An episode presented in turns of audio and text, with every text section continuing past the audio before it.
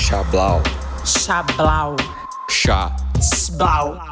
Uma conversa com pessoas incríveis. Ok, galerinha. Tudo bem com vocês? Por aqui tá tudo bem. Bom, a pessoa de hoje é uma pessoa que eu amo encontrar. É uma pessoa que sempre que eu encontro com ela é sempre uma diversão, é sempre risada e conversas muito legais. Encontrei muito pouco, mas eu fiquei, putz, eu quero conhecer um pouquinho mais essa pessoa.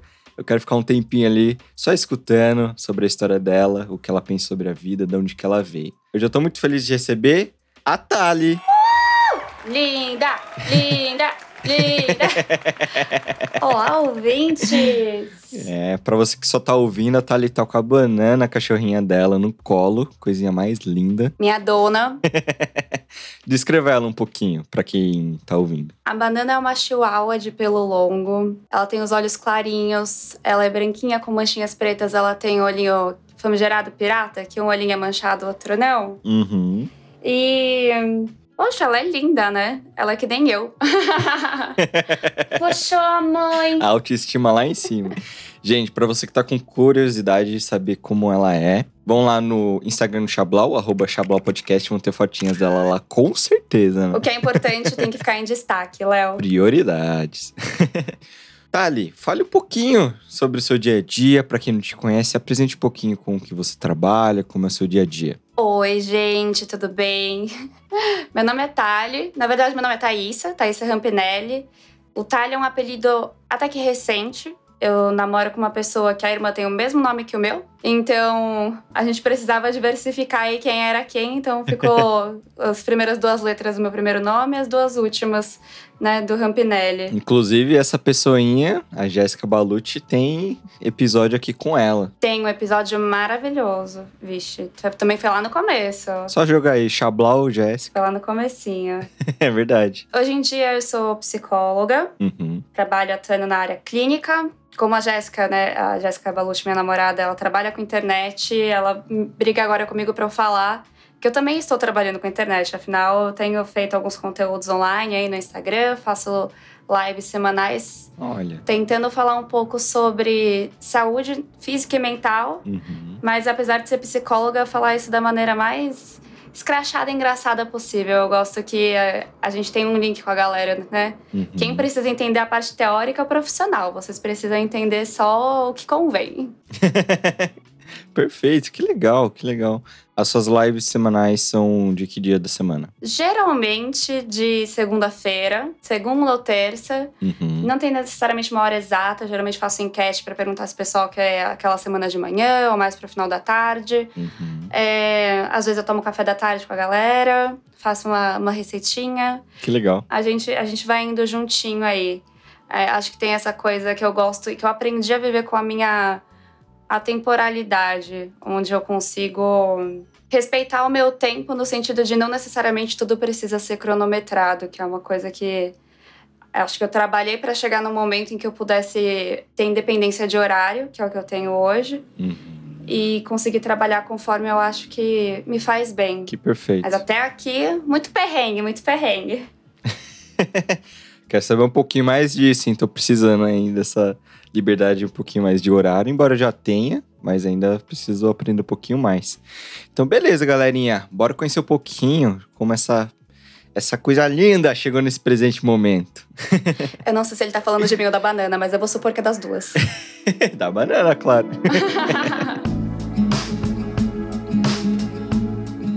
Tali, onde você nasceu? eu nasci em São Paulo, São Paulo, então eu sou paulista paulistana. Olha lá, hein? Sotaque e tudo mais. Eu fui morar desde muito cedo em Alphaville, que fica na região oeste de São Paulo. É bem pertinho, razoavelmente, do centro de São Paulo, fica uns 20 minutos. Uhum. Quando a gente se mudou pra lá foi porque eu tinha bronquite e aqui na cidade de São Paulo era muito poluído o ar, então eu tinha bastante ataque de bronquite. Caraca. Então meus pais foram mudar pra lá muito mais por uma qualidade de ar Uhum. e de vida.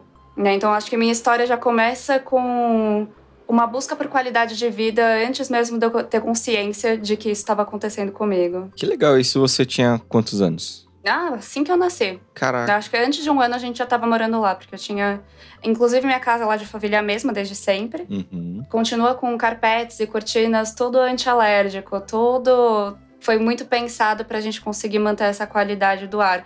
Hoje em dia, Alphaville é um lugar enorme que também tem poluição, muitos carros e muitos prédios, Uhum. mas há quase 30 anos atrás era. Quando eu cheguei aqui era só mato. Só mato e ar puro. É, É. isso aí. Então, as suas primeiras lembranças já são lá, né? Qual a sua primeira lembrança? Sim, do lado da minha casa, na época tinha meu prédio e mais uns três na rua inteira. Uhum. E aí tinha um terreno com muitas árvores, tinha uns pinheiros lá. Eu ia andar muito de bicicleta lá. Hum, Então eu tenho muita memória de ir com os meus coleguinhas do prédio, todo mundo com essas bikes muito iradas, com rodinhas, e altas manobras perto das árvores ali. Então a gente ia sempre andar de bike no final da tarde. A gente fazia altas manobras radicais nesse lugar aí do lado de casa. Então, atividade física também sempre esteve presente. é, O que, que vocês aprontavam, assim? Quais as brincadeiras que vocês mais gostavam? Era um prédio que na época tava mudando muita família. E aí, então tinha bastante criança. Então eu lembro que a gente ia brincar no parquinho. Tinha muita brincadeira na piscina na época do verão, né? Que tinha ainda o horário de verão. Então quando a gente chegava do colégio ainda tava claro. Ia todo mundo pra piscina. Uhum. Gostava muito de brincar de dar aula. Era engraçado que chegava nas férias, a gente falava, uhul, sem escola. E a gente brincava do quê? Escolinha. Crianças. Nada precisa fazer muito sentido. Sim. Então a gente brincava muito de escolinha, eu chegava em casa e falava, vai, preciso preparar meu material da aula de amanhã. E lá estava eu fazendo, tipo, sei lá, tabuada do 2, porque era o que eu conseguia fazer pra passar pras pessoas. E o nome das suas amiguinhas, amiguinhos ali na, na infância? Que engraçado, eu tinha um, um grupinho quando eu era ma- mais nova que era muito seleto, assim, eu diria. Que eu gostava mais de brincar com as meninas do que com os meninos naquela época. Eu não era muita moleca de gostar do pega-pega, de jogar bola, de brincar de polícia ladrão. Uhum. Eu gostava mais das bonecas naquela época. Eu efetivamente era apaixonada. E eu venho de uma família que eu tenho duas irmãs mais velhas, então tudo que elas tinham passaram pra mim, né? Então. De geração em geração. Exato. Como eu era mais nova, tudo que os primos e é, minhas irmãs tinham acabavam passando pra mim. Então eu tinha um monte de boneca. Tudo bem que elas vinham, às vezes, sei lá, sem cabeça, cabelo cortado, rabiscada, já vinha tatuada, estilizada, eu diria. Mas eu tinha muita boneca. Exclusivo. Exato, um item assim raro. então eu tinha muitos os, os brinquedos das minhas irmãs, então eu sentia que eu tinha muito brinquedo, porque as crianças às vezes eram as primeiras da família.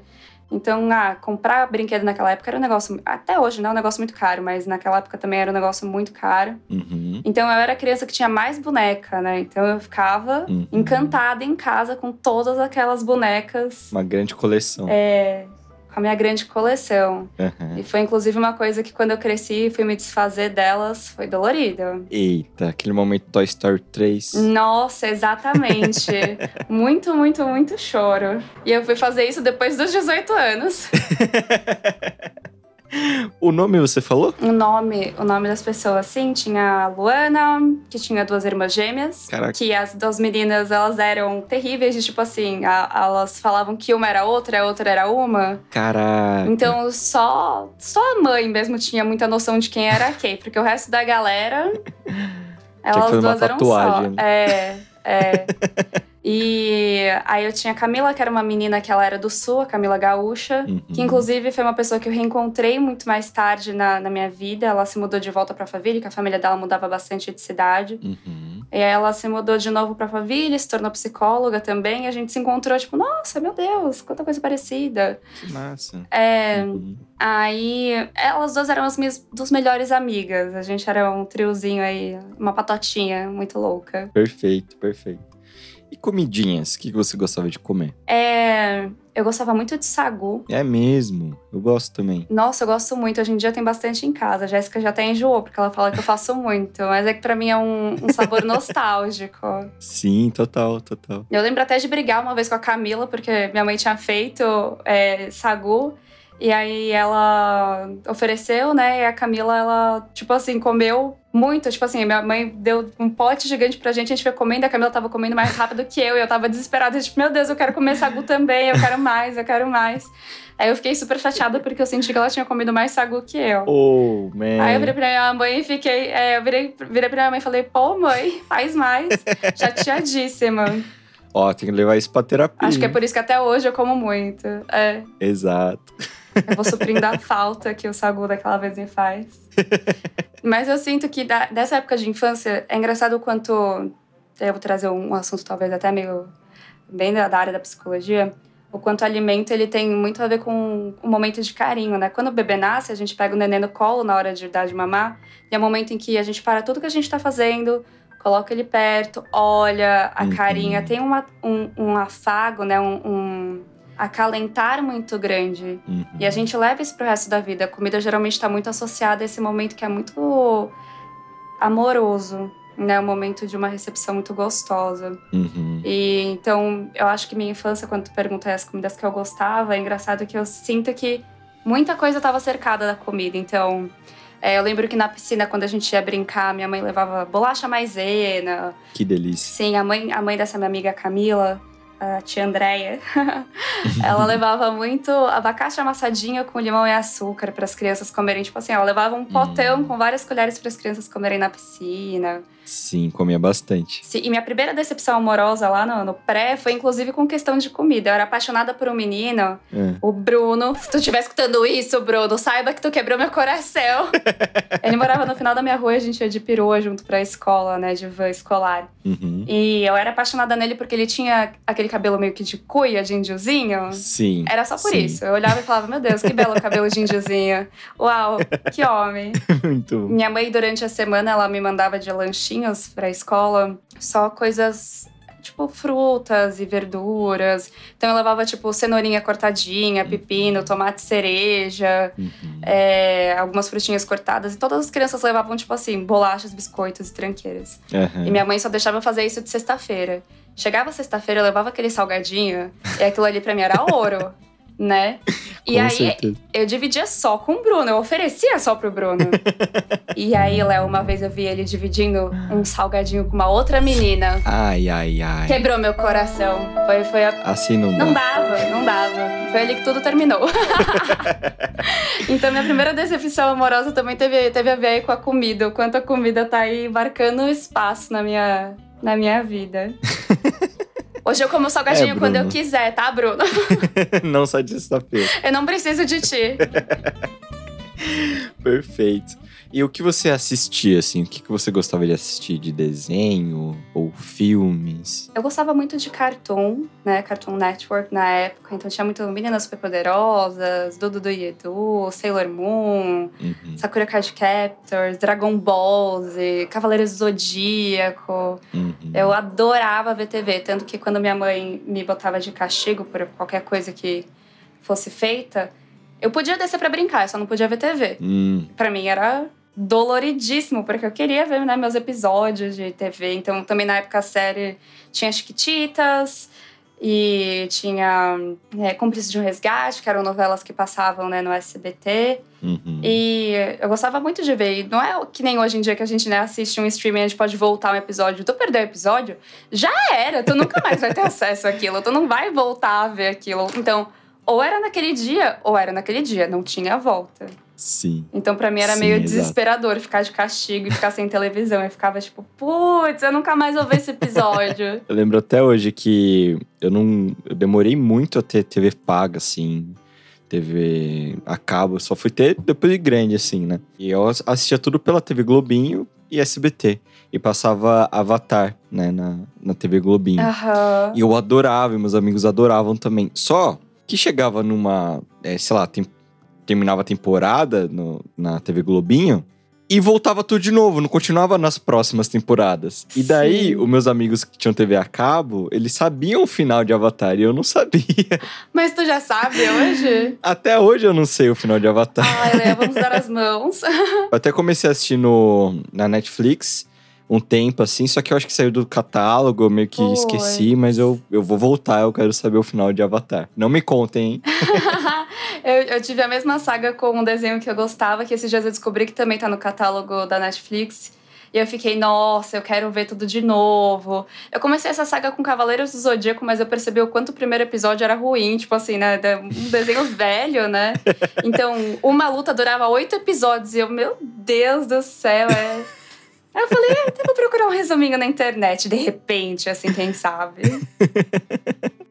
Muito bom. E, bom, voltando um pouquinho na escola, o, quais as suas matérias favoritas? É, qualquer coisa que não envolvesse muito número, Hum, eu me dava bem. uhum. Eu não era muito boa com número. Eu tinha uma dificuldade, eu não sei se quem tiver aí vai se identificar com isso, mas eu, eu entendia que zero era um número. Então, na minha cabeça, eu tinha nove dedos, porque eu tinha o zero, um, dois, três. Então, tipo assim, Hum, toda vez que eu ia fazer conta, minhas contas davam errado porque eu contava o zero. Entendi. Então, eu- na minha mão, né? Se alguém falava, vai, tem cinco dedos numa mão. Eu, não, tem quatro, porque tem o zero, um, dois, três, quatro.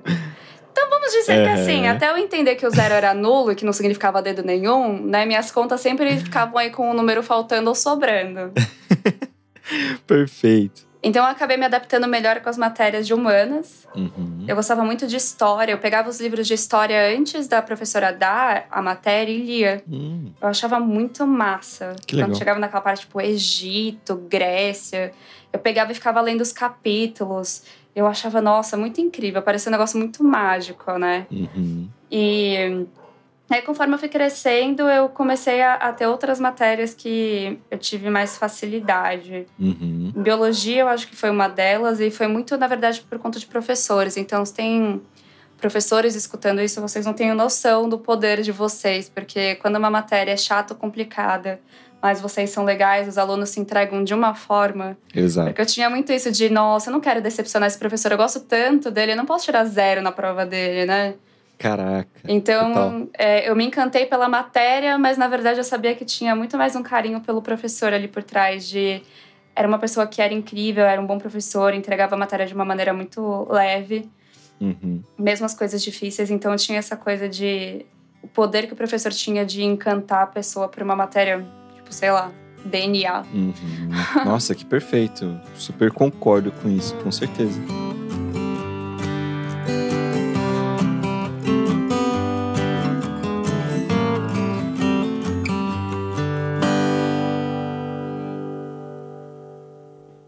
Como foi sua adolescência, Alicia, nos seus 16 anos? Você estava lá em Alphaville ainda? Você já estava dando rolê, fazendo algum esporte? Como que tava? Desde pequena, minha mãe tinha o costume de me colocar para fazer algumas aulas num clube, tipo uma ACM que tinha perto de casa. Então eu fazia jazz, balé, natação, ginástica de solo. Quando eu era pequena, eu era bem movimentada. Uhum. Chegou uma certa parte da minha, da minha infância, transição infância-adolescência, que meus pais tiveram uma crise financeira, então cortaram bastante das atividades. Uhum. Então eu deixei de fazer as atividades efetivamente nos lugares fora e fazia só na escola. Uhum. Então teve uma parte da minha adolescência que eu comecei a jogar futsal no colégio. Uhum. E eu achava muito legal, porque eu achava a galera que jogava muito legal, mas eu percebi que eu não era muito boa. Eu só gostava muito. Putz. E Uhum. foi uma coisa que durante um tempo foi uma questão pra mim, tipo, ah, eu precisava ser boa.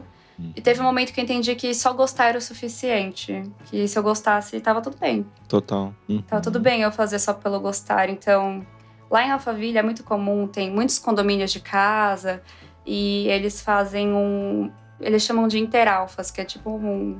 Olimpíadas dos condomínios. Uhum. E aí os condomínios se juntavam para treinar cada ano sim, ano não, e aí tinha uma competição entre os condomínios ali. Entendi. E ali eu também passei a jogar, fazer a corrida, eu ganhei muito prêmio porque eu corria muito rápido. Que legal. que legal. Sim. Meu pai sempre me treinava assim: imagina que tem uma barata atrás de ti. Menina, eu chegava do outro lado tão rápido. Gente, vai ser campeã olímpica com isso. Pois bem, então eu ganhei muitas medalhas aí em questão de corrida, jogava handball, fui pro basquete, teve meu primeiro dedo luxado ali naquela brincadeira. Eu também. É, aí eu fui pro futsal, tipo assim, eu tive bastante esporte conectado ao longo da minha vida. Uhum. Aí eu continuava morando em Alphaville, né? Eu morei até agora que eu me casei com a Jéssica, eu vim morar em São Paulo. Uhum. Mas eu morei em Alphaville até sair de casa, né? Uhum. É, na verdade, eu tive uma época que eu morei fora do país, mas foi um pouco mais pra frente, a gente chega lá. Olha lá. Nessa época eu ainda, nessa época eu ainda morava em Alphaville, então minha adolescência foi muito vir pra São Paulo pra viver um pouco da, da Augusta, né, que tinha muitos bares, baladas, festinhas, matinês. Uhum. Eu adorava vir pra, pra cá, pra São Paulo, eu achava que era a cidade grande, né, na minha cabeça. Eu me sentia a própria Hannah. Montana saindo ali do, do interior de Alphaville, que na verdade é só 20 minutos daqui, era super desenvolvida. mas vir pra Paulista parecia que eu tava num lugar muito diferente, né? Sim, sim, parece gigante, né? Sim, eu ficava, eu ficava muito, nossa, quando eu crescer eu quero morar aqui, onde tudo acontece, no centro da cidade. Tanto que meus primeiros trabalhos, eu, nossa, eu mandava currículo só para empresa que era na Paulista. Do que? Não interessava. Se era na Paulista, Caraca. eu tava mandando currículo. Porque eu falava, eu vou trabalhar lá. Um McDonald's. É, qualquer coisa. Se me chamassem pra é, servir cafezinho em algum lugar por ali, eu estava servindo cafezinho em algum lugar por ali. Caraca. PS, nunca trabalhei na Paulista. Tururururu. Muito bom. E beleza, já nessa época, assim, você já tinha em mente ali o que queria fazer de faculdade, de profissão, ou ainda tava meio indecisa? Nossa, eu tava totalmente indecisa. Eu achava que eu queria ir pra publicidade, porque eu gostava dessa parte de criação. Uhum. Eu, nossa, é muito legal a parte de criação, acho que eu vou me dar muito bem. Eu gosto muito dessa parte de comunicação. Só que eu tive um outro movimento também de perceber, acho que assim como o esporte, que tem coisas que eu gosto de fazer sem a obrigação de ser um trabalho e tem coisas que são trabalho. Uhum. Eu acho que quando a gente torna um hobby um trabalho, ele perde um pouco a magia. Tendo a concordar. Eu fiz isso, né? Tornei meu hobby a. Pois bem, porque a gente começa a trabalhar, tipo, com prazo, aí às vezes você tem cliente que tu tem que entregar coisa, tu não tem uma liberdade de fazer porque tu quer. Uhum. É teu trabalho, tu precisa de uma remuneração por aquilo, então tem uma entrega que ela precisa ser muito bem comunicada, né? Literalmente comunicada, de chegar num senso em comum com a outra pessoa. Então acho que a gente tende a perder um pouco a liberdade dentro desse espaço. Sim. Então acho que foi o momento que eu olhei. Eu cheguei até a fazer curso de fotografia, foi quando eu morei fora. Que legal. Eu fui para Nova York fazer um curso de fotografia. Eu fiz, eu comecei a trabalhar e eu falei: não, isso daqui é meu hobby. Caraca. Não tem nada a ver com trabalho. Eu não quero ter que ficar prendendo a minha criatividade ao que outra pessoa tá falando. Uhum. Então, teve um momento de eu olhar pra psicologia e falar: nossa, essa área é muito interessante de entender o outro ser humano. Eu cheguei a fazer vestibular para parte de biológica, tipo, passei em farmácia. Porque eu Caraca. achava que com esse professor de biologia era muito massa. Eu achava que eu ia mandar bem porque eu mandava bem na matéria dele. Uhum. Tanto que nas épocas de vestibular, eu gabaritei biologia em todos os é, vestibulares que eu fiz. Todos os vestibulares eu gabaritei biologia. Caraca. Aham. Caraca, você gostava mesmo, assim. Eu gostava aulas muito, eu gostava muito. Então foi um lugar que eu achava que essa parte de saúde podia integrar muito bem. Então eu cogitei muito essa parte. Uhum. E aí quando eu entendi que acho que eu não ia ter muito estômago pra fazer isso, que envolvia muita conta também, coisa e tal, eu de repente, sei lá, entender o humano pelo ser humano ali. foi quando a psicologia ela cresceu um pouco, um pouco mais forte. Entendi. Um pouquinho antes né, de você começar ali na, na faculdade, como que foi essa viagem pra Nova York? Pois bem, então, minhas irmãs elas moram fora. Minha irmã mais velha foi para os Estados Unidos quando eu tinha 7 anos. Caraca, você é novinha. Sim, sim. Hoje em dia já faz quase 20 anos que ela tá lá, né? Uhum. E a minha irmã do meio foi quando eu tinha uns 10. Então, metade da minha família, né, estava morando lá e meus pais separados aqui em São Paulo. E aí, a gente ia todo ano visitá-las. Uhum. E só teve uma época que era muito. Era quase que certeiro que eu iria também pra lá morar lá, já que minhas duas irmãs estavam lá, né? Era tipo assim, tá bom, tu vai terminar o colégio, tu vai pra lá. Uhum. E aí eu ficava, não, não, eu quero, eu quero tentar passar numa faculdade aqui no Brasil. E aí eu tentei a USP. Eu tentei outras faculdades, até cheguei a passar, mas eu queria muito, muito, muito a USP. Uhum. E aí eu não passei pra segunda fase por conta de dois pontos. Caraca, na trave. Na trave, eu fiquei muito triste. No dia que eu descobri isso, eu tava no Parque Vila Lobos. Pra quem não sabe, o Parque Vila Lobos fica literalmente do outro lado da margem do rio, Uhum. da cidade universitária. Então eu tava sentada no Parque Vila Lobos, vendo a cidade universitária do outro lado e, tipo, chorando, porque eu tava vendo meu celular. Eu, ai, não acredito que eu não passei. Meu sonho tão perto, tão longe. Caraca, que momento. Sim, e aí foi quando eu decidi tirar um tempo ir para os Estados Unidos. Eu falei, ah, já que não foi aqui, né, vou testar aí a parte de fotografia, fazer um curso, morar fora, morar com minhas irmãs, né? Uhum. E acho que também tinha, teve uma parte que meus pais no começo eles não acreditavam que eu ia conseguir efetivamente passar numa USP da vida. Uhum. E quando eu não passei por dois pontos, e eles me viram gabaritando algumas matérias em outros vestibulares, eu cheguei a passar tipo em sétimo lugar na PUC. Caraca. Eu tive boas colocações em outros colégios. Uhum. É, outros colégios ótimos, né? Em outras universidades. Meus pais até falaram: tu não quer fazer um cursinho e tentar passar? Porque naqueles momen naquele momento eles viram que talvez desse pra eu passar. Não era tão Sim. impossível assim, porque eu não era uma aluna genial. Eu era uma boa aluna, Aham. mas eu não era uma aluna genial, né? E pra USP, a nota de corte é sempre, né? Sim, é muita gente. Tiro, porrada e bomba para conseguir passar. É, Aham. Então, mas naquele momento eu tava tão desolada que eu falei, não quero mais nada. Aí eu falei, ah, vou, vou lá para os Estados Unidos. Era meio que, ah, minha chance de. Ah, vai dar certo lá, todo mundo dá certo lá, né? Aham. Aí eu fui, fiz meu curso de fotografia, comecei a trabalhar com um pouco de fotografia lá. Na época eu namorava, e essa pessoa que eu namorava depois de um tempo foi para lá também, a gente era muito novo. Uhum. A gente chegou a morar junto quando a gente tava lá os dois. Caraca. Sim, só que, tipo, 18 anos morando junto e eu vinha de uma família que a gente não tinha quem ajudasse em casa todos os dias. Uhum. E essa pessoa com quem eu estava tinha. Então ele não tinha muito costume de dar conta da casa. Entendi. E eu tinha. Então foi uma coisa que acabou me deixando um pouco sobrecarregada. Isso afetou muito a nossa relação na época. Uhum. Eu comecei a perceber também que, tipo, todos os meus amigos estavam curtindo muito o Brasil, indo pra festas e tal. E lá com 18 anos você não pode fazer nada, é só depois dos 21. Então eu fiz 18 anos, Ah, Deu verdade. dois, três meses eu tava num país onde. E daí? Tu não tem mais 18, tu voltou pros teus 16, tu não pode fazer nada. Aham. e aí eu senti muito essa falta de poder viver a vida como meus amigos estavam vivendo. E onde eu morava, que é Filadélfia, né? Do lado de Nova York ali, Pensilvânia, New Jersey, era muito frio. Uhum. A gente tinha um dois, três meses de calor pro resto do ano inteiro de muito frio. Caraca. Então foi um momento que eu olhei e falei assim: eu efetivamente não gosto do frio. Uhum. E os dias lá, eles começavam, tipo, 10 horas da manhã, tava começando a clarear um pouco mais. Uhum. E dava 4 horas da tarde, já tava noite. Caraca. Então o dia era muito curto. Aham. E o pessoal não tinha essa coisa de que a gente tem aqui no Brasil, que eu amo essa coisa latina da gente. Ah, vamos sair do nada, assim, ah, final do dia, uma quarta-feira, vamos jantar, vamos sair, vamos fazer alguma coisa. Uhum. Acho que até pelo, pela situação de ser muito frio, do dia acabar meio cedo, né, a luz do dia, parecia que a cidade morria muito cedo. Entendi. E aí eu sentia um pouco dessa coisa de, putz, eu sinto que eu tô perdendo a vida, literalmente, de poder viver as coisas. Parecia que eu tava só vivendo o dia a dia. E lá eu cheguei a trabalhar tanto com fotografia, quanto com limpeza de casa, Aham. tanto com cuidando de crianças, servindo em, em festa. Quando tu chega lá, tu faz de um tudo Uhum. pra tu conseguir ficar. Se vira, né? Então eu ia estudando e ia me virando. E aí só chegou um momento que eu olhei e falei: não, não quero. Eu não quero ficar me virando, eu não quero só trabalhar e só no verão curtir, porque é praticamente isso. Quando chega a primavera, as pessoas, ah, agora a gente vai aproveitar. Uhum. Então eu sentia que eu não queria esperar seis meses passarem para eu poder fazer alguma coisa. Uhum. Então foi o momento que eu olhei e falei, eu preciso, eu preciso de sol, eu preciso de calor, eu preciso do latino. Foi quando eu voltei, aí prestei faculdade aqui, né, de psicologia, não foi na USP, mas eu passei na faculdade, comecei, aí comecei a trabalhar. Foi quando eu voltei, eu tive esse momento de entender que apesar da, da escolha das minhas irmãs ser ir para lá, essa não era minha. Uhum. E apesar de parecer óbvio, não era óbvio. E eu tive que testar para eu conseguir entender o que eu queria, independente do que parecia óbvio ser. Faz sentido? Olha, foi muito na vibe ali, né?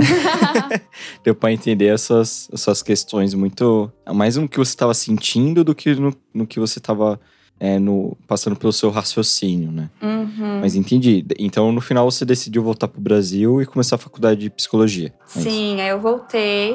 Voltei com esse namorado da época. A gente que morava Uhum. junto foi cada um voltar de morar na casa dos pais. Acho que também esse foi um momento de baque de sair da minha própria casa e voltar de novo pra casa da minha mãe. E olhar e falar, putz, Uhum. agora eu vou ter que me ajustar a toda aquela rotina que eu já tinha me, me despedido e criado minha própria rotina. Uhum, Mas foi fundamental. Meus, é, minha família me recebeu de braços abertos de volta, né? uhum. E aí, quando eu voltei, eu fui fazer minha faculdade, eu comecei a trabalhar. Aí, eu trabalhei em imobiliária, depois eu trabalhei no Mercado Livre, na empresa mesmo, no Mercado Livre. Que legal. Em qual função lá? Atendimento ao cliente e mediação Uhum. de, de compras entre cliente e vendedor.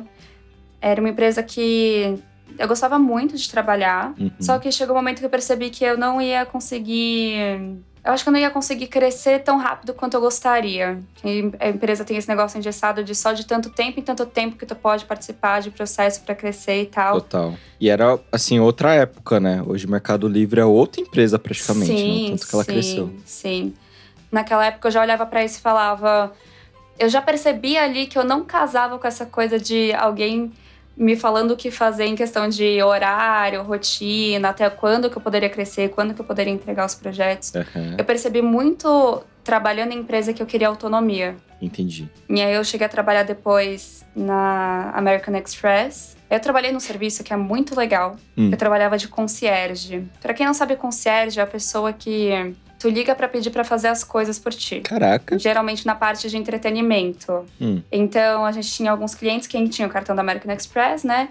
É, podia ligar lá e eles pediam, tipo assim, ah, compra um show pra mim, agenda uma viagem, Uhum. é, pede um transfer, vê se tem determinada coisa acontecendo. É tipo uma Alexa. É tipo uma Alexa, só que é. Só que, tipo assim, vai funcionar. Então, eu lembro que teve uma cliente que ela pediu um pula-pula na muralha da China. Gente, E a gente fez. que específico, né? A gente fez acontecer. Caraca, eu quero isso agora. Pois bem, então, tipo assim, eram clientes de muito alto padrão, né? E eles viravam e falavam: dinheiro não é um problema. Então tinha gente que ligava e falava assim: ah, eu quero um pouquinho de areia da praia de Fernando de Noronha. Gente. Aí a gente saía ligando para hotel, pedindo para mandar um potinho pra gente colocar num lugar bonitinho pra mandar de volta pro cliente. Era uns negócios assim, muito doido. tinha dia que era comum, tipo assim, ai, Gente. pede um carro pra eu ir pro aeroporto, e tinha dia que era tipo muralha da China com um tobogã de pula-pula. Gente. Sim. É outro, é outro mundo, É né? outro mundo. Eu peguei um Uber com um cara que ele é piloto de helicóptero. né? Uh, E na pandemia, na pandemia tava um pouquinho complicado, né? Daí tava fazendo uns biquinhos ali de Uber e tava contando algumas histórias. Ele falou que teve um dia que ele tava, tava ali na função ali de, de piloto e o trabalho dele foi levar um Golden de um lugar a outra cidade, assim. Era tipo um Golden, era um cachorrinho, assim. Um é tipo a Uber gente Pet. pegar a banana ou Sashi. Isso, pegar, manda de Uber. Só que de helicóptero, sabe? E numa Meu naturalidade, tipo, ah, Deus. manda. Amor, me manda o, o Michael Scott aí. Michael Scott é o ca- cachorrinho da, da Mac. Mas manda aí o cachorrinho. Sabe, cara, é, é- é um, é um outro mundo. É, um- é um mundo paralelo mesmo, assim, né? trabalhar pra mandar a banana de helicóptero pros lugares que ela quiser fazer passear. Fazer passear ótimo. É, de- é, os lugares que ela quiser passear e fazer xixi. Vai lá, filho, helicóptero. Vai dar uma volta. Vai ali em Dubai fazer um cocôzinho. É. o mundo é teu, faz xixi onde quiser. Exato. Entendi, entendi. Então, antes de ser psicóloga, eu passei por algumas empresas e experiências malucas, né? Desde os Estados Unidos até aqui. Uhum. É, antes de ser efetivamente psicóloga, teve todo esse trajeto para preparar o terreno e guardar dinheiro para poder investir na carreira. Então, Uhum. eu não terminei a faculdade pronto. Agora deu certo, agora eu sou psicóloga. Uhum. Eu fui guardando dinheiro. Depois que eu terminei a faculdade, eu ainda trabalhei mais um ano nessa empresa, né, da American Express. E juntei dinheiro para eu poder financiar, né, é, o custo das salas que eu iria começar a alocar e tudo mais dentro da área da psicologia. Entendi. A faculdade em si você gostou? Como que foi? Nossa, eu gostei muito. Eu sinto por não ter aproveitado mais, Uhum. sendo que eu sinto que eu já aproveitei bastante, porque teve uma época entre uma, uma empresa e outra que eu fiquei sem trabalhar. Uhum. Eu saí de uma empresa e falei, eu vou fazer todas as horas extras que eu preciso de hora complementar para faculdade, né? E aí eu entrei num, numa ONG para trabalhar, que era um grupo de mães de crianças que tinham paralisia cerebral. Caraca. E aí eu fazia é, essa mediação entre esse grupo de mães, era um grupo terapêutico. Uhum. E aí foi um momento que eu comecei a ver a psicologia um pouco mais de perto. Uhum. Né? Então, quando eu voltei a trabalhar na outra empresa, né, da American Express, eu ficava. Eu tô aqui, é legal, porque obviamente tinha essas maluquices. Uhum. É, a equipe que eu trabalhava era incrível, era uma galera muito divertida, muito massa. Mas eu queria a psicologia. Naquele momento que eu já tinha experimentado, eu só queria voltar. Entendi. Então, a faculdade foi muito massa. Eu tive professores que, acho que assim como professor de biologia, eu tive professores que me encantaram muito. Uhum. Teve um professor que ele me encantou tanto que quando terminou o curso, eu fui atrás de um outro curso dele que eu falei, eu quero fazer curso com esse professor. então, Que legal. é por isso que eu falo, acho que os professores, eles não, realmente não têm noção o quanto eles conseguem puxar a gente, o quanto eles encantam a gente. Pra mim, eles são a linha de frente do digital influencers, né? Mas eles são influencers da vida real. Sim, sim. É, o meu irmão é professor, né? Professor de matemática e. Ah, eu admiro muito ele, o trampo, ele, né? Sempre conta das dificuldades dele, porque um professor ganha ali por hora de aula, Uhum. só que tem mais um tanto de coisa que ele faz. Ele tem que preparar a prova, tem que preparar a aula, ele tem que corrigir todas as provas, tem que Sim. fazer relatório, não sei das quantas, e de várias turmas, Uhum. né? Então é. Gente, é, é um negócio que eu tenho pensado muito, assim, até conversando com ele, que é o quanto a gente não valoriza os professores, né? Isso co- como sociedade, né? Financeiramente, oferecer, oferecer uma estrutura confortável para que eles trabalhem, né? Então, espero que essa discussão continue, né? Enfim. É, educação é o que muda o mundo. Então, pra mim, é o lugar onde a gente deveria mais investir. Uhum. né? Quando a gente olha Paulo Freire, aí a gente consegue ver a mudança que ele conseguiu fazer no mundo. E a gente tem esse tesourinho brasileiro, que é mais reconhecido fora do Exato. Brasil do que aqui dentro. Exato. E aí, isso daí já dá uma resposta do que, que acontece, né?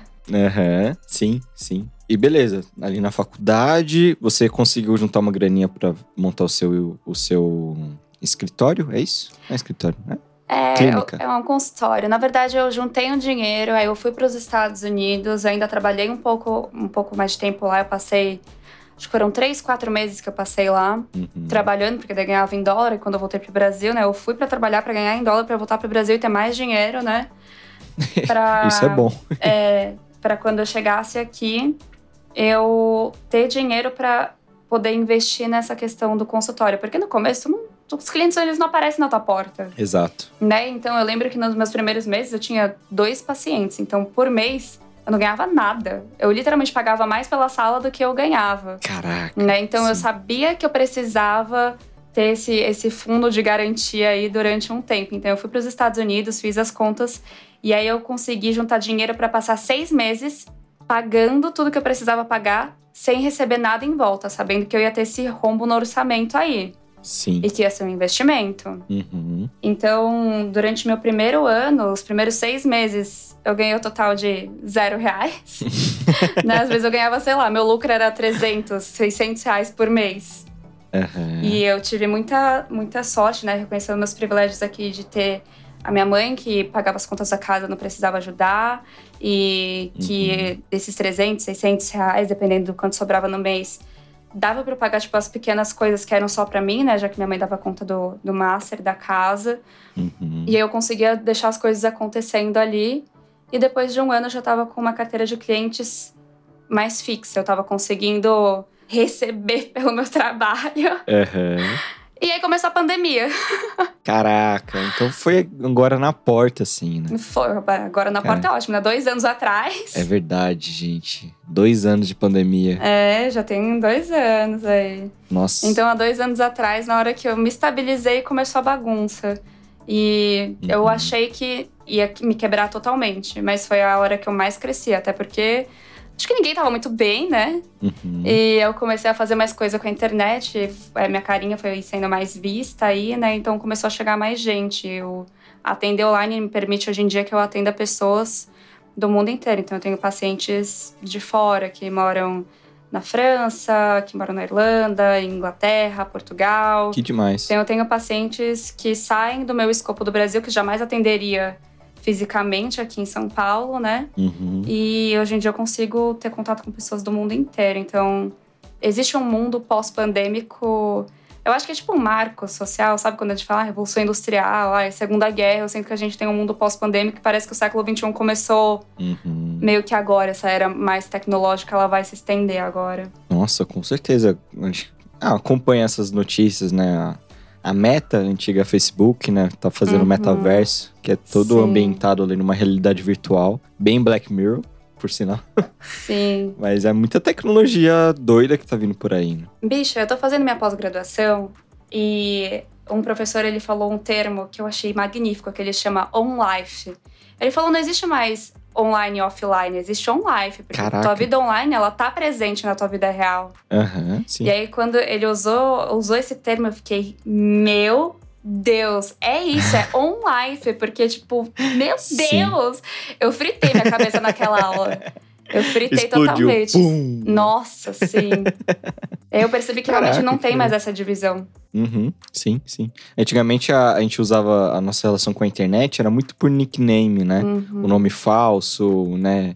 Aos poucos a gente foi assumindo a nossa identidade na internet, né? O que antes era muito dividido, hoje tá lá, Léo Fernandes. Aqui é a minha vida, né? É, eu acho, eu acho que tem tem pontos aí ainda no meio. Acho que Uhum. daria para se aprofundar ainda bastante de teve gente que assumiu a sua própria persona ali, Uhum, mas teve gente que pegou a persona da internet e levou para fora. É verdade. E tem gente que ainda se, se coloca atrás de nicknames, né? Que coloca essa capa da invisibilidade do Harry Potter Exato. e Uhum, fica ali escondidinho, meio que vendo as coisas de fora. uhum, Até às vezes interferindo, né? Criticando, falando, pontuando, uhum, só que sem dar a cara a tapa. uhum. Haters. É, bastante deles aí, né? Uhum. Que a pessoa, para dar a cara a tapa efetivamente, é, exige muita coragem. Então, para mim, essa pessoa que usa essa capa da invisibilidade e joga alguma coisa lá, Sim. Pra mim, se eu não tô te vendo, não, não tem como eu te levar tanto a sério. Eu sei lá Sim. o que, que é isso.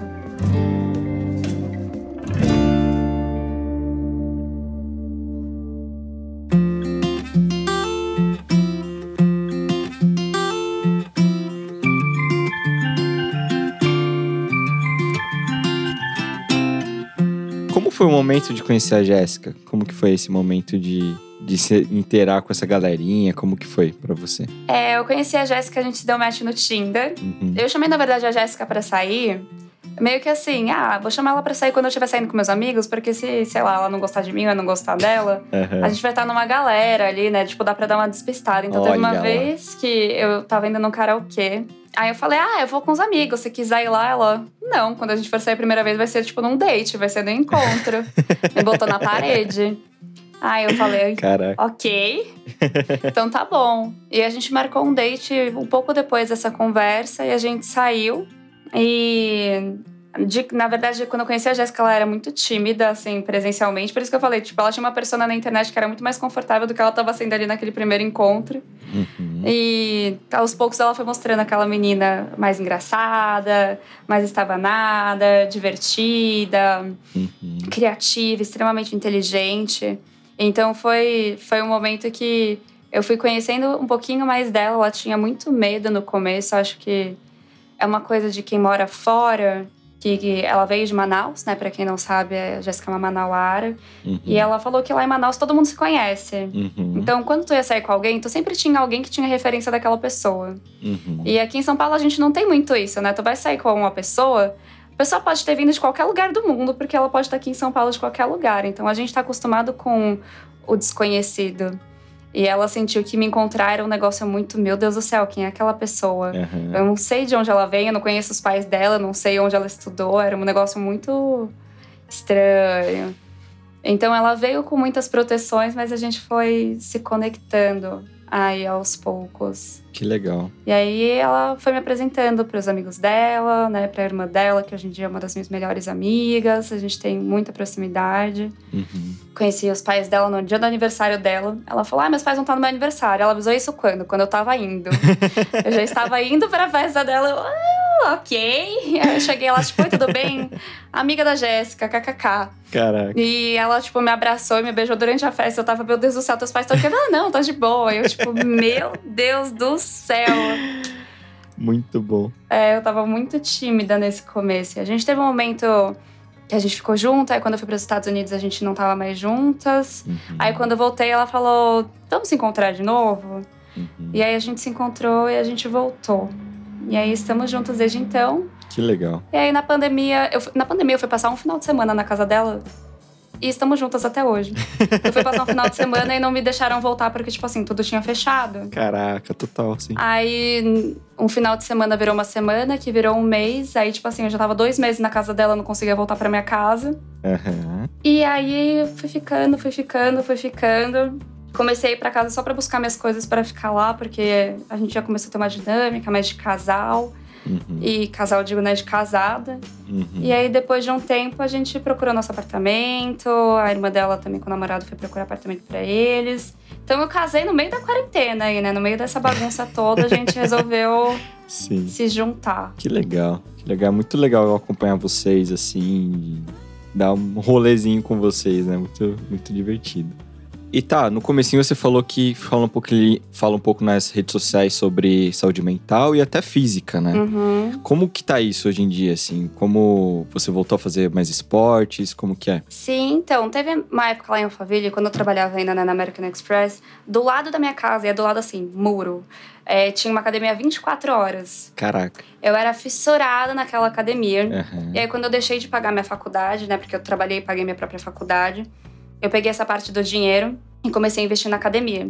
Hum, E, Léo, eu chegava lá 6 horas da tarde, eu só saía de lá 11 horas da noite. Eu fazia Gente. todas as aulas. Aí no dia seguinte eu tava lá também de novo 6 horas da manhã. Eu fazia yoga. aí eu pulava corda. Aí eu fazia zumba. Aí eu fazia cangu. Aí eu fazia jiu-jitsu. Aí eu fazia a própria academia mesmo, muay thai. Caraca. Eu fiquei frenética, tipo assim, eu tinha muita energia, eu sentia que lá eu podia gastar. E eu fazia e Uhum. naquela mesma vibe que eu falei no começo. Eu era boa? Não, mas eu tava lá curtindo. Eu tava lá liberando minha endorfina, Uhum, falando com pessoas, é, me desafiando. uhum. E aí, durante, durante a quarentena, né, a gente teve que parar. Eu continuei fazendo é, yoga de casa, Uhum. né, durante a quarentena Legal. inteira. Acho que foi uma coisa que me salvou muito. Tem um canal onde tem aulas de graça, né, que é o canal da Preleite no YouTube. Uhum. Ela é incrível, tem aulas para todos os tipos. Eu fazia aula até eh, da terceira idade, quando eu tava meio quebrada. aí tava lá, eu fazendo a aula do, do grupo dos velhinhos e Muito tal. bom. Tem aula para fazer na cama, quando eu tô, tipo, for deitar para dormir. Que legal. Então, nossa, eu fiquei fissurada. E aí, agora, pós-pandemia, pós-pandemia, ótimo. E ainda estamos na pandemia, galera. Sim. Álcool e gel e máscaras, por favor. É verdade. E vacinas. E sim, vacinas. E aí, quando a gente tomou, inclusive, né? Eu tomei as duas doses, a Jéssica tava com a primeira dela, a gente voltou para uma academia que segue todos os protocolos de segurança aqui perto de casa. Uhum. A academia, ela chama Ecofit, e ela é a primeira academia ecológica do Brasil. Que legal. Legal. Sim, então eles têm todo um reuso de água, pneu. A academia majoritariamente é tudo de vidro para não ter que gastar energia com luz, tem painel solar. Uhum. Tem toda uma vibe muito massa, tem muito verde lá dentro, então é um lugar muito gostoso. Que demais. E foi o primeiro lugar que a gente efetivamente começou a sair para frequentar depois que a gente conseguiu voltar a fazer algumas atividades fora da rua, né? Uhum. Fora da rua é ótimo, na rua. E aí lá eu também voltei, eu comecei a fazer dança do ventre, dança de salto alto. Caraca, aí eu começou a fazer comecei a fazer hidroginástica. Tem eu e meu grupo de novos de velhinhas ali, eu adoro a hidro. aí eu fiz uma aula de pilates. Aí é tipo assim, eu tô fazendo body pump. E de novo, eu não mando bem. Na- Majoritariamente eu fiz balé e eu sou péssima em balé, mas eu tô lá Uhum. quando dá de quarta-feira à noite, linda e bela, estou lá com a minha sapatilha fazendo tudo errado e tentando me desafiar. Então, Muito. acho que essa coisa de virar autônoma, né, de quando eu virei psicóloga, eu consegui ganhar essa autonomia de eu escolho os horários que eu atendo, eu escolho os horários que eu não atendo. Então, por exemplo, hoje que a gente está gravando, é uma quinta-feira, é o meu dia off da semana. Uhum. Hoje eu não atendo nada, Uhum. mas eu tiro o dia para estudar para minha pós-graduação, eu tiro o dia para ir no mercado, para passar em médicos. Tiro o dia, é o meu dia que eu vou para academia às 6 horas e só saio de lá também às 11 da noite. Uhum. Vou fazendo todas as aulas possíveis. Gravar xablau. Então, grava chablau, né? Então foi um momento que eu consegui conciliar na minha agenda, né, de trabalhar. E os outros dias eu começo a trabalhar às 10 e paro de trabalhar às 10 da noite. Uhum. Mas para eu poder ter essa minha quinta-feira, ela sendo minha, Uhum. e eu fazendo coisas que fazem bem para mim, para minha saúde mental e física. Que perfeito. Então é quase como se eu tirasse um diazinho para me cuidar toda semana. Que legal. Que... Porque senão a gente surta, Sim. né? E aí Uhum. eu acho que eu percebi um pouco isso na pandemia de o quanto eu não tava tirando esse tempo. Porque como não tinha mais nada pra fazer, eu trabalhava. Exato. Eu não tirei um feriado. Uhum. Tipo, eu trabalhei todos os dias. Eu trabalhava de segunda a sexta, segunda a sexta, manhã, tarde, noite. Eu tava trabalhando. Porque eu falei, ah, não tem mais nada pra fazer, eu vou trabalhar. É, eu me perdi um pouco nessa também. Por um lado foi bom, por outro, a gente sente umas decorrências disso, né? Sim. Consegui Ah, consegui colocar muita energia no podcast, no Chablau, né? E só que hoje em dia eu vejo que é quase uma sessão de burnout, sabe? Quase já não quero Uhum. fazer tanto.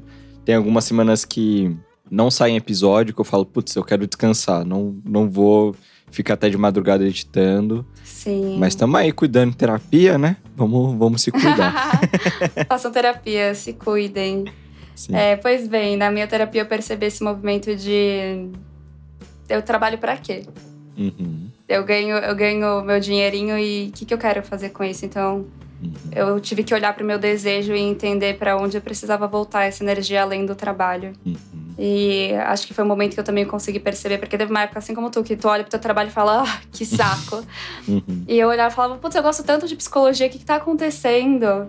Né? Mas eu também percebi que apesar de hoje eu ter me reencontrado dentro da minha carreira, eu remodelei um pouco ela de o que, que eu quero pro futuro Uhum. dentro da minha carreira. E que a minha carreira ela vai durar enquanto eu gostar. Que de repente, sei lá, no que vem eu viro e falo, vou ser professora de yoga, ou vou, vou, vou ser memista, que foi uma profissão É. que eu descobri com o Léo, que tem gente que trabalha com meme. Exato. Meu Deus, perfeito. Tá aí minha carreira pra vida. Eu Tô em apoio. transição de carreira. Super apoio. Galera que tá me ouvindo, vocês me contratariam? Vou fazer uns memes É. aí de portfólio. pois bem, então eu senti um pouco isso que o viver o agora foi uma coisa que desde pequena eu não sabia que eu tava vivendo, mas eu estava. Uhum. E quando eu ganhei consciência disso, eu comecei a cuidar disso, né? Então essa coisa de desde pequena, o olhar para a saúde que minha família inseriu quando eu nasci, Uhum. as atividades físicas que sempre estiveram presentes, essa coisa de minhas irmãs saíram para lutar para fazer alguma coisa que elas queriam, né? E o meu lutar foi num lugar diferente, mas a gente ainda segue no mesmo padrão de brigar para fazer o que a gente quer acontecer. Uhum. Que demais. Então, acho que que eu me encontrei muito nisso dentro da minha história. E aí hoje em dia eu tô super feliz, casada, com o amor da minha vida. No caso, eu tô falando da banana. E tem a Jéssica também aí no meio. Ah, ela é, é- Como que é? ela mora com a gente. É, ela é minha roommate.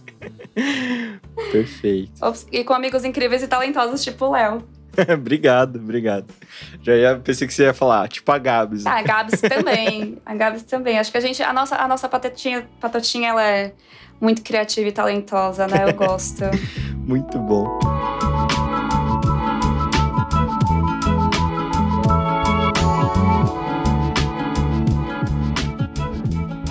Tá. Tá ali. Considerando tudo aqui que você falou, tudo que você não falou, né? Tantos detalhes que não cabem num podcast só. Seus momentos difíceis, seus momentos mais felizes. Considerando todas as pessoas que você conheceu, todas as pessoas que você atendeu considerando as pessoas hoje no mundo. O que, que você quer falar pro mundo? É, além de usem protetor solar e bebam água. Falo, falo isso por uma questão renal aí, né? É... Ah, Léo, eu acho que eu diria para as pessoas que se a gente não tá feliz agora, dá para ficar. Não quer dizer que é fácil, mas que o que a gente tá vivendo é muito momentâneo. Então, ao mesmo tempo que dá um, um susto de meu Deus do céu, esse momento gostosinho vai acabar, acho que dá uma alegria de se não tiver tão gostosinho assim, o que, que eu consigo fazer para ficar gostosinho? Uhum. Né? Eu acho que essa, essa coisa da mudança que eu tava falando de perceber o que eu quero, perceber o que faz sentido, é, é uma coisa que eu queria que o mundo ganhasse um pouco mais de consciência, porque de vez em quando a gente cai numa desesperança, né? Uhum. De achar que, putz, tá assim e nada que a gente possa fazer. Uhum. E eu concordo que nem sempre é fácil fazer o que a gente precisa fazer. Né? Às vezes tu vai ter que colocar um, um tobogã na muralha da China, no meio do caminho. Mas a gente chega, dá pra chegar aos trancos e barrancos, mas dá pra chegar em bons momentos. Não digo necessariamente momentos perfeitos, né? Eu não, não passei necessariamente, de repente, na USP e eu não casei num momento de, ai, nossa, fora da pandemia, consegui fazer um super evento. É, não foi como eu idealizei e foi muito bom. Uhum. Então, eu acho que quando a gente aceita que nem tudo que a gente idealiza vai acontecer e ainda assim consegue ser gostosinho, dá pra gente trabalhar atrás desse gostosinho. Perfeito, Então, todo mundo junto pra viver uma vida gostosinha em conjunto. perfeito. Todos merecem. É, nossa, que feliz conhecer um pouquinho mais da sua história. Um pouquinho não, um pocão, né? E obrigado por todo o seu trabalho hoje. Eu, eu sempre falo aqui, né? Eu admiro todas as pessoas que têm a intenção de ajudar o mundo e fazer uma coisa positiva em prol disso. E com certeza você faz isso de uma forma muito leve, muito feliz, né? e obrigado, continue fazendo o que você tá fazendo e seguindo seu coração, com certeza. Vamos junto aí levar uma esperança pro mundão, né? Sim, Léo, obrigada pela parceria, por também fazer essa ponte, nessa né, conexão entre pessoas que acreditam e outras pessoas que querem acreditar. Acho que, como tu falou, a gente está aí na função de fazer o mundo um lugar melhor aí. E é bom te ter como parceiro nessa caminhada. Pode contar comigo, tamo junto. Estamos todos, né, gente? Yes! Show. E Thali, para quem quiser conhecer um pouquinho mais do seu trabalho, talvez, né, te contratar como psicóloga, suas suas sessões, como que as pessoas podem te encontrar? É, lá no meu Instagram, arroba TA, underline TRS. É a minha rede social, eu coloco. Eu poderia ter uma rede social de trabalho? Poderia. Mas eu confesso que eu gosto de ser o todo. Eu percebi que eu não queria dividir muito isso, não. Acho que eu não queria uhum. criar conteúdo de psicologia. Eu vivo a psicologia. então tá tudo no mesmo lugar. Então lá tu vai encontrar algumas motivações de quinta categoria, que é tudo com meme para motivar vocês a irem atrás da saúde mental de vocês. Uhum. Vai ter eu falando bastante de esportes, vai ter essas lives onde a gente vai conversar sobre como o Léo falou agora né, da mudança de carreira aí pra minha área de memes. é, eu tô doida para poder falar para as pessoas de trabalhos que a gente ainda não sabe que existem ou que vão existir e a gente nem sabe que vão existir e a gente fica aí pensando que aos 17 a gente vai escolher uma função pro resto da vida e nada vai mudar. Uhum. Então eu tô ali para falar, para enlouquecer assim, a cabeça de vocês um pouquinho e muitas coisas da banana, claro. Tem foto da banana constantemente. Então se não, é, se não quiser seguir por mim, pode seguir por ela. Sim, saúde mental, né? É sobre isso. Sim, é sobre isso. E tá tudo bem também. Perfeito. Todos os links vão estar aqui na descrição. E galerinha, vão lá no Instagram do Xablau Podcast, vão ter fotinhas tanto da banana quanto momentos importantes da vida da Tá. Uh! E se você gostou desse episódio, compartilhe com as pessoas, com seus amigos, namorados, enfim. É importante o Xablau chegar no ouvidinho de mais pessoas para ajudar esse projeto a crescer, né? Se manter em pé. Thali, obrigado. Obrigada eu, Léo. Foi um prazer. A banana está aqui lambendo minha mão em forma de agradecer o espaço dela. Exato. De levar a carinha dela pro mundo. então é isso, galerinha. Xablau! Xablau!